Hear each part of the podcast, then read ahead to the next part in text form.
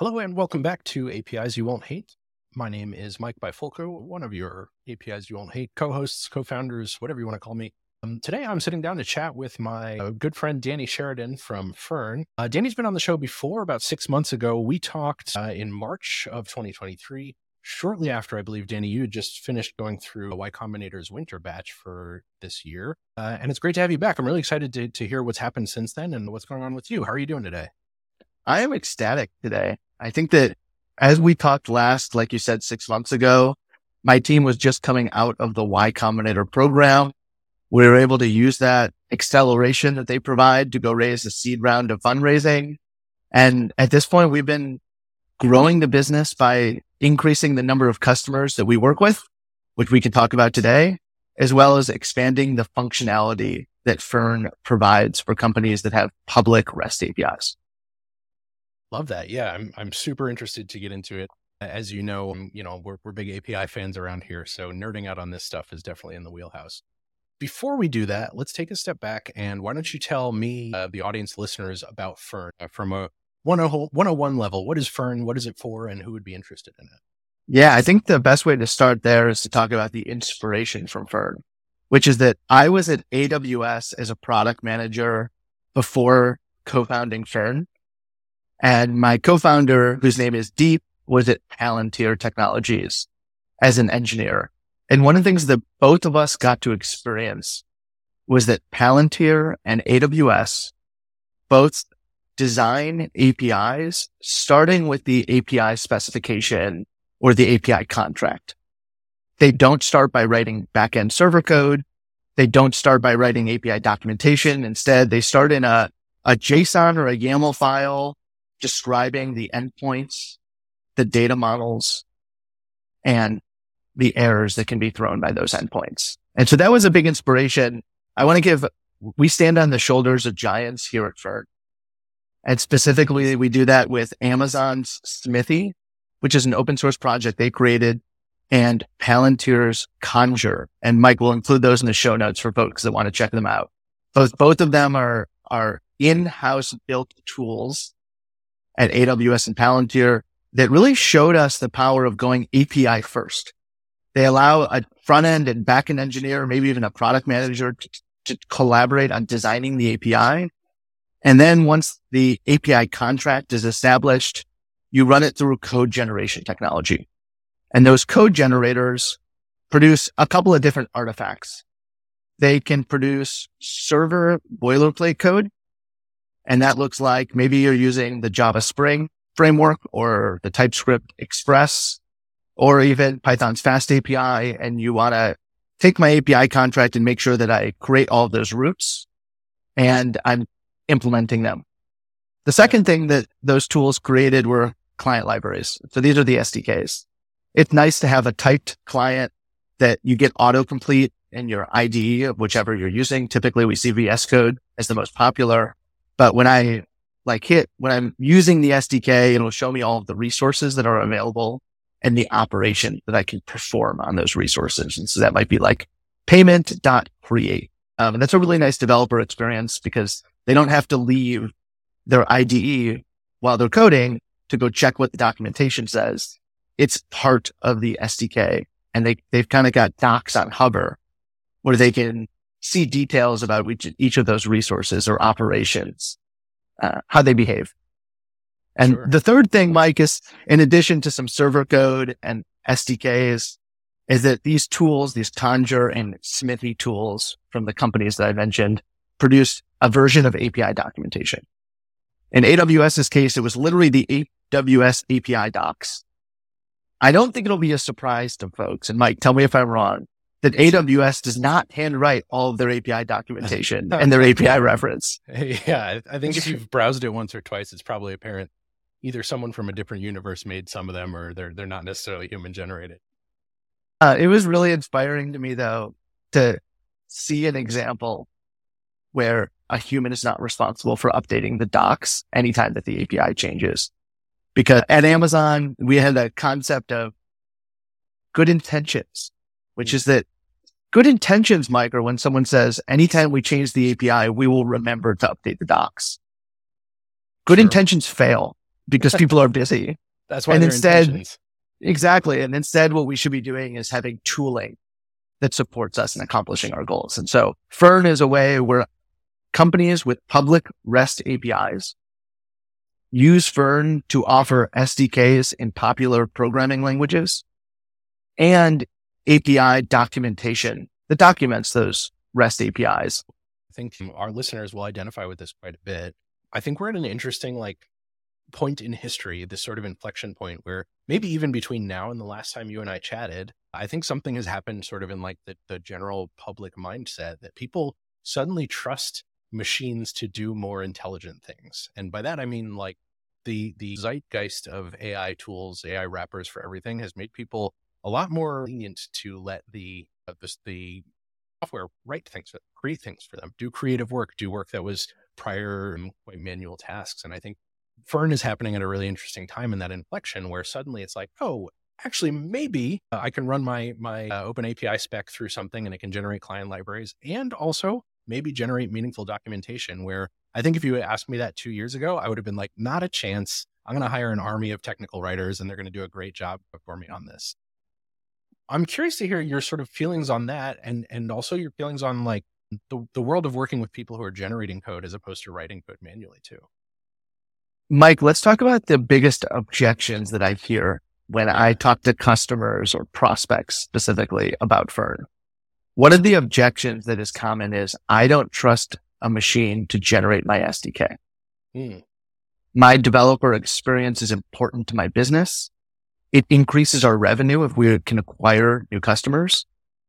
And I don't want to trust that to something that every time I run the code generator could have a different output, right? And what I tell people is Fern does not use LLMs to generate code. Hmm. We have bitten, we have built a rule based system. And if we're getting more specific, we built a compiler that takes in an open API spec and generates TypeScript or Python or Java, etc. files. Yeah. And so one of the important things to folks right now is determinism. If I run the Fern generator more than one time, will I get the same SDK output? If, if the SDK would change every time because of indeterminism, that, that would be a, a major blocker to adoption. And so right now, the most popular ways to generate SDKs are all rule based. There is no LLM SDK generation tooling that has become popular. Yeah. Not to say it can't happen one day, but I think folks want determinism and then they also want to see why. Like, why did the code generator output a specific line of code? And they really like being able to poke into the open source source code.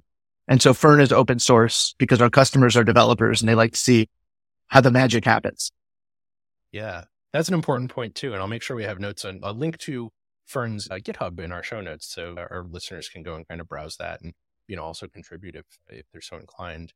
Yeah. I think, I think that's uh, a, a valuable point to make that like deterministic LMs are not a thing in, in the current state of the art.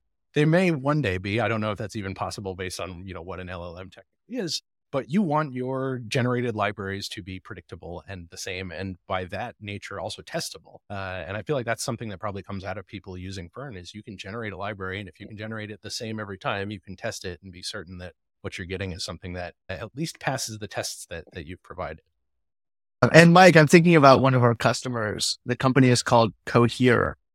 They're an AI platform for enterprises that is growing in popularity.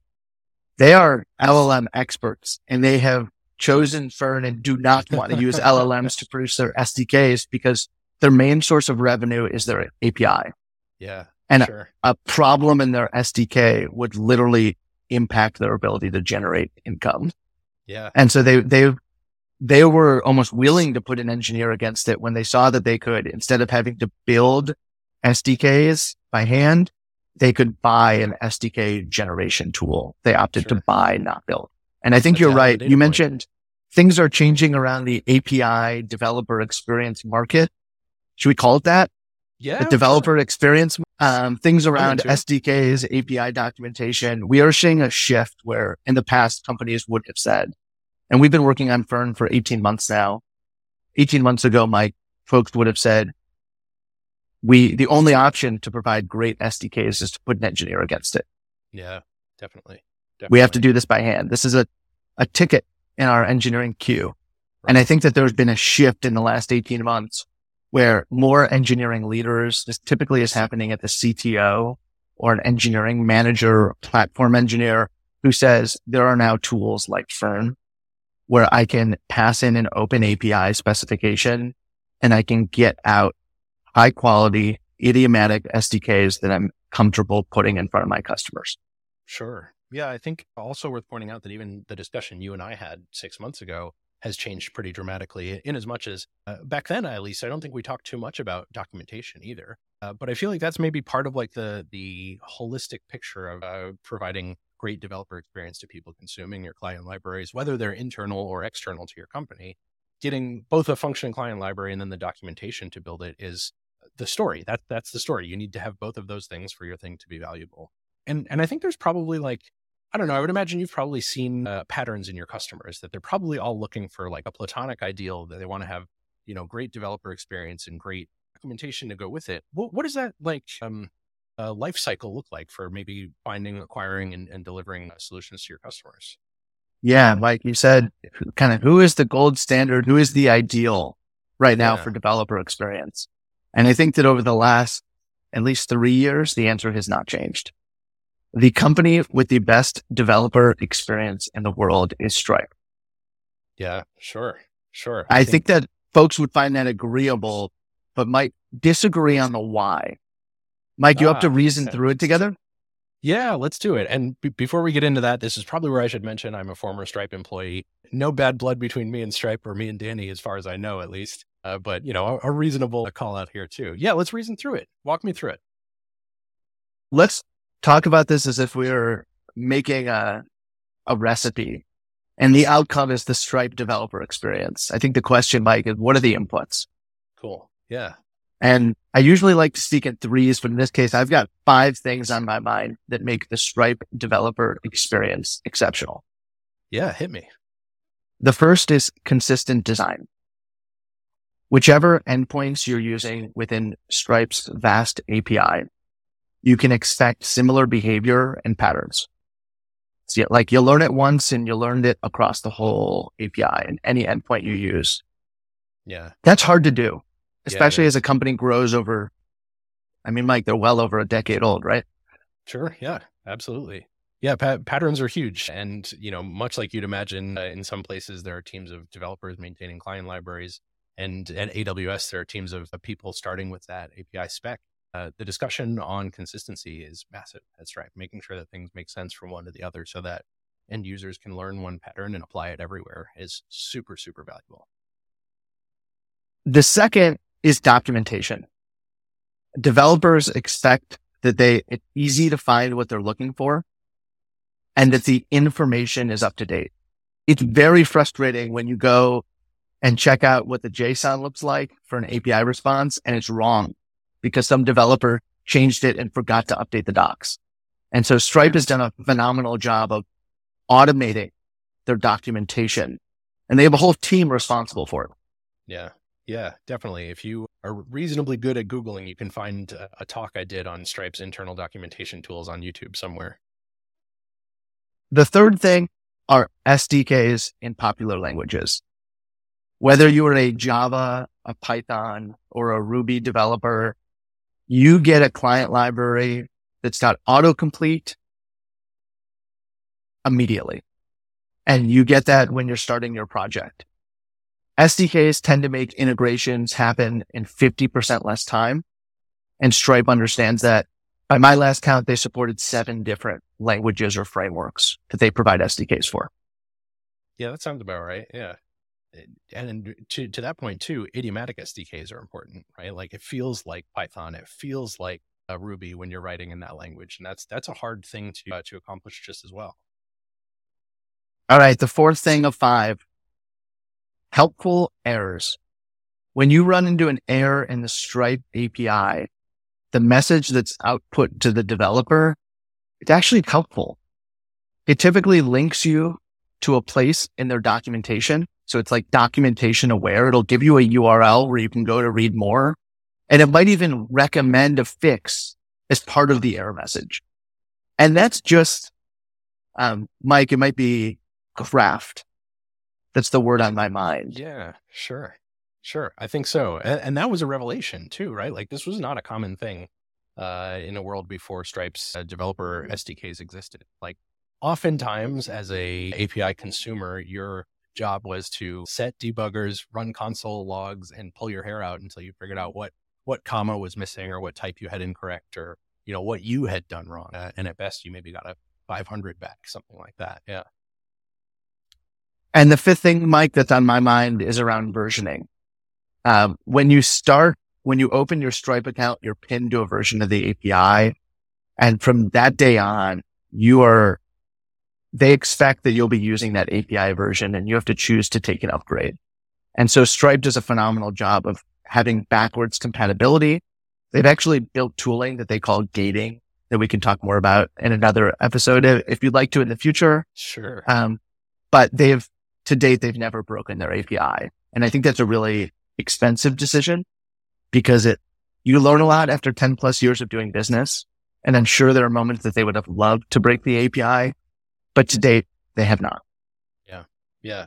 Uh, th- those, so let me, let me see if I can kind of sum that up then. So versioning, uh, error messaging, client libraries, docs, and so the fifth one is escaping me, a uh, design, right? Consistency are, are definitely adding up for that the magic. That's that's the experience I want my engineering team to have. That's also the experience I want from every client library I consume from a third party service as well.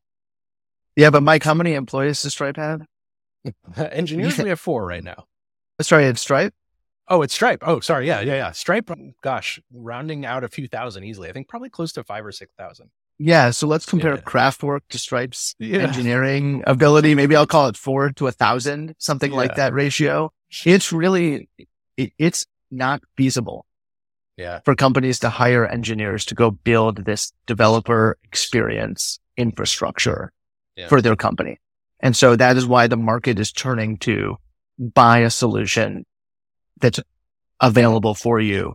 And Fern is filling that place in the market. And so the, the idea of Fern is that we will bring a Stripe like developer experience to your API we will do that over. That's, that's the vision that we are working toward. And today we will deliver two things for our customers, SDKs in multiple languages that are idiomatic.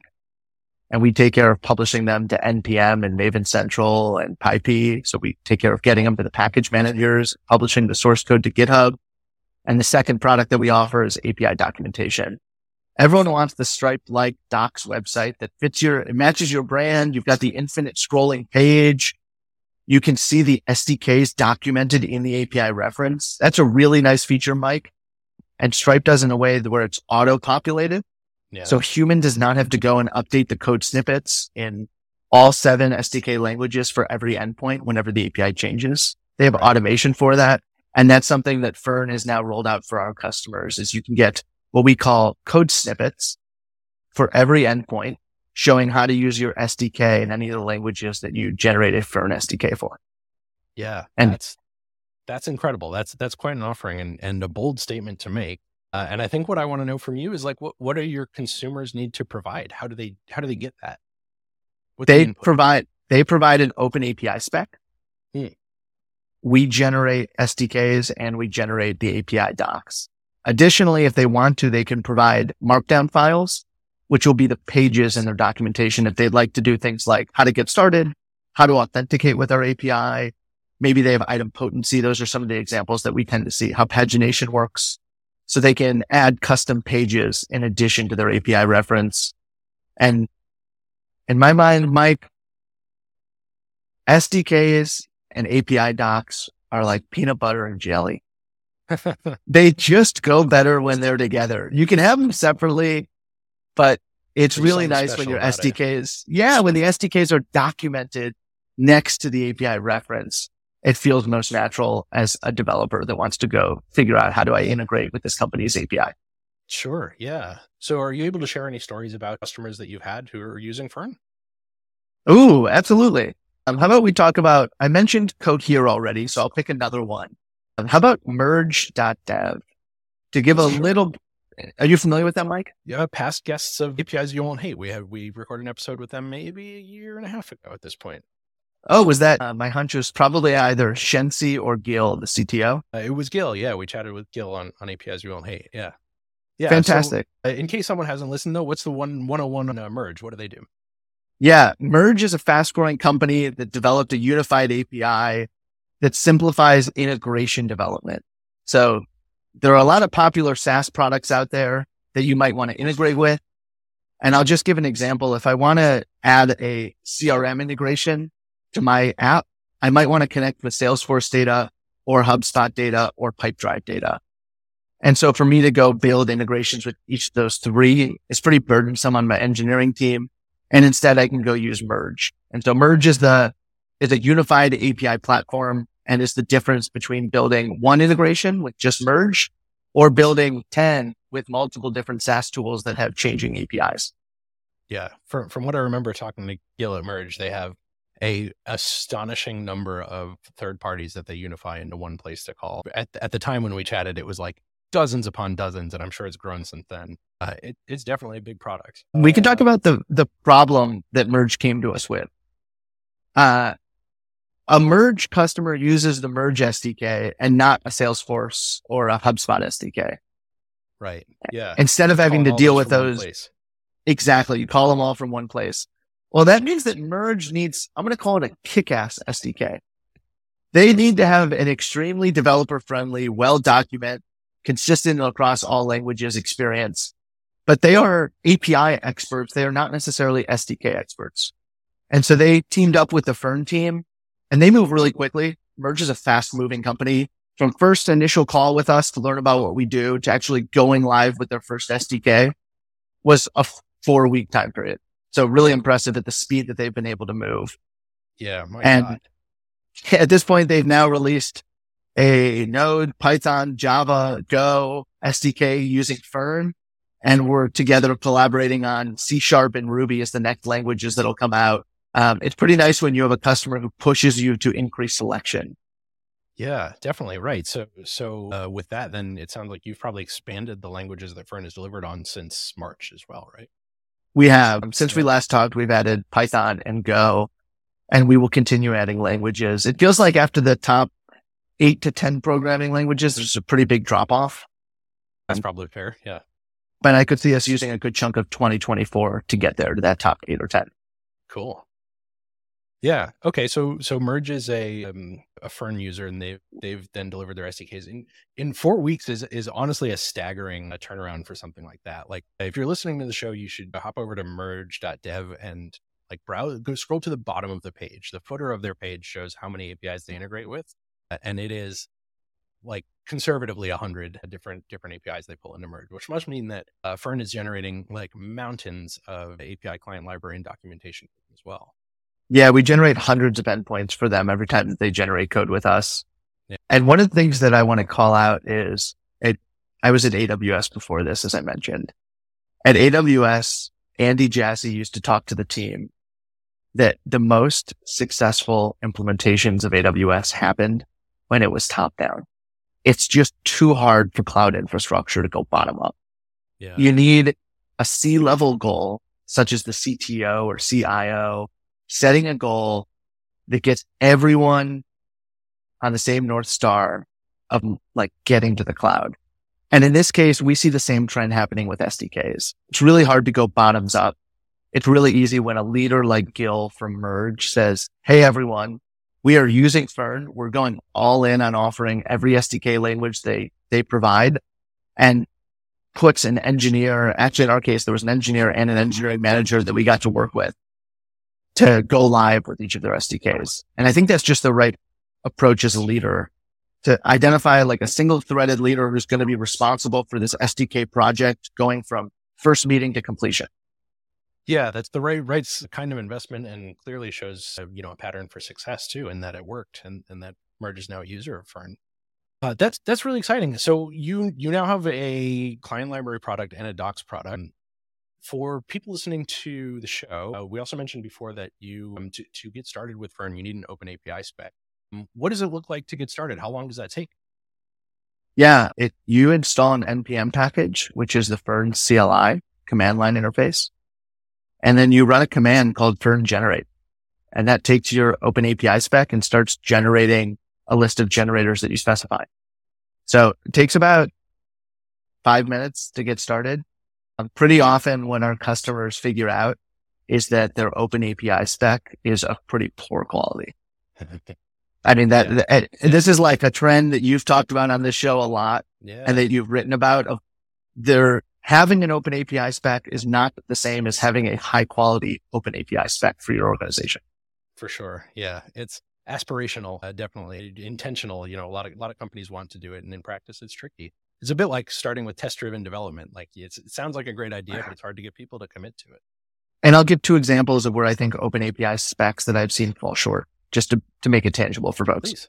The first is that they mention a bunch of different properties of an object and they don't add a description of what that property is. Yeah. And I don't know your API as well as you know your API. And so I need some help. I need a human readable description of what age means, like the age in days and months and years. It's really helpful. You know, an integer for age isn't very clear to me as a developer what I should put using there. And right. so one of the things that we see as a room for improvement is adding description fields across the entire API spec. The second area of improvement are adding examples. It's really helpful as a developer to see an example JSON response. Yeah. There's like very high value. But in order for Fern to know what a response looks like, we need companies in their open API specs to include an example for each endpoint. Yeah. And the great, the great customers that we work with that really want the exceptional developer experience make that part of their, like their, they can't ship, update an API without improving, without updating their open API spec and then improving things like description fields and examples. Yeah, imagine that's a bit of a cathartic experience too, because it's effectively like forcing people to invest in their own reduction of tech debt. Uh, you know, we we all have this notion that we want to do a great job of these things, but frankly, like uh, human readable descriptions that make sense and examples and things like that fall by the wayside pretty quickly when you're under the gun things done. But that'll turn around if the tooling takes those things and applies the value of it for you right? And, and I think that's what Fern at least is purporting to do here. And I think that's a really exciting offering. Mike, do you see a world where LLMs could be helpful here, where it's like, help me add some descriptions and help me add some examples? Sure. Yeah. Yeah. Yeah. That, that's uh, definitely a place where I think people would be excited to, you know, to, to, to add that sort of AI magic on top of things and maybe an, an interesting application of that too. I could see maybe even something where you're, you're chatting with your code base, like, Hey, how would I you know, do whatever it is, like take an ACH payment from someone in Japan, right? Like how do how do I do that? What does that look like? And and if uh, your documentation is in order and your open API spec is well written, I think that's something that that is not too far off in the future for us. You just touched on something that I think is just probably a billion dollar idea. So let's explore it for a yeah. minute together. yeah, fire away. Today, API documentation is like an encyclopedia. Yeah it's got a bunch of information and, and a bunch of pages. And it's your responsibility to go either look at the table of contents or look at the glossary, kind of like the search bar. And you can go find what you're looking for, get to the right section, read it and digest it. Yeah. I speculate that instead of an encyclopedia experience where you have to like go find the right page, you're going to be able to ask a question to the encyclopedia. I mean, this is what Siri and Alexa wanted to be back then, right? Right. I can just ask a question and it goes and finds the information and presents it to me.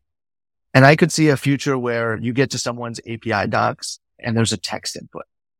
And that text input allows you to ask a question like, I'm using Django to call the Stripe API as an example. No, let's pick the merge.dev API. I'm using Django to call your API. I want to migrate. I want to use the HubSpot and Salesforce integration to go create new leads and it starts writing code for you, basically a sample app of how you would, and you get to share that, right? It's going to use the Python SDK because it's no, it knows you're in a Python framework. Yeah. And it's going to live generate you code that you can start using that you would never find in their docs because it's actually combining some of the word description guides with the API reference with the SDKs that now like an LLM powered docs understands all of those things. To me, the day that we can go and and like you said, have a conversation about what are you trying to accomplish here at Docs. Congrats, you landed. What are you trying to do here? Uh, that is not an experience that I've ever seen. Have you? No, and I think that th- those tend to be, for me at least, the most exciting applications of this LLM technology is uh, where where it's a second brain that actually is a second brain, right? Like in the past few years, people have talked a lot about note taking and self organization and things like Notion and um, uh, Roam Research and Obsidian, Yeah. and, and being really good about documenting what you're seeing. But when the LLMs start putting that together for you and take the need to document yourself out of the picture uh, and can become an educator for you, I think that's really interesting and really empowering. Uh, and, and I can see lots of different people getting into development as a result of that too. And I'm really excited by that. I'll, I'll make a speculation here because it's fun to guess about the future, isn't it? No, always. Yeah. I think that the number one consumer of API documentation in the future, we'll call it three years from now, is going to be LLMs. Hmm, that's really interesting. Wow. Well, I guess we're gonna have to put it on the calendar to have you back on the podcast in three years, but I'd, I'd love to have you back sooner if uh, that's something you're interested in. Uh, Danny, let, us do this. T- tell me about if people are interested in jumping in and getting started with Fern. Where's the best place to go? The best place to go is our website, which is buildwithfern.com.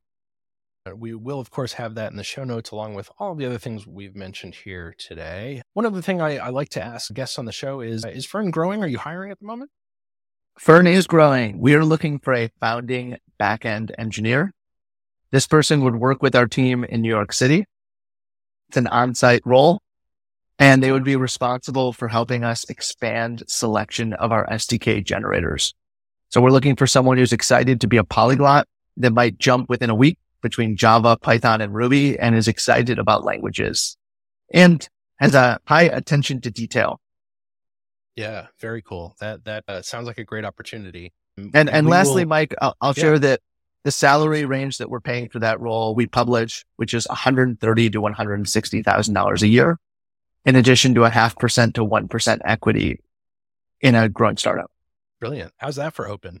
Uh, yeah, I deeply appreciate that. I think, especially in a world where lots of people are squirming to find the right place for them, uh, getting to that discussion around like, what does compensation look like? Where do you want me to be? And what am I going to be doing? Uh, it's really hard to get to. And, and, uh, I think a lot of companies can and should aspire to what you just did there. We'll drop a, a link in the show notes as well to uh, the job opening here too. And Danny, where, where's the best place to get at you if people want to shout at you about SDKs or documentation? Where where can you be found online? The best place to talk to me is actually going to the buildwithfern.com website Love and it. scheduling a call. Would love to, ch- if folks listen to this and they're like, Hey, I'm ready. I'm ready to make my API developer experience more like Stripe's. That's if that's the intention, that's the place, best place to find me is just book a call. Let's hop on and talk about it. Yeah, that- that is an opportunity not to be passed up, friends. I think, Danny, apart from being a, a very exciting person to chat with, I think you're also super knowledgeable. And it's been great to have you hang out. I am looking forward to six months from now seeing how you've shaped the, the planet of API developer experience in that marketplace, too. Um, thanks for joining so much. I appreciate having you and uh, looking forward to talking again. Let's build APIs that people will love. Add away. I'm into it. All right, Danny, take care. Cheers.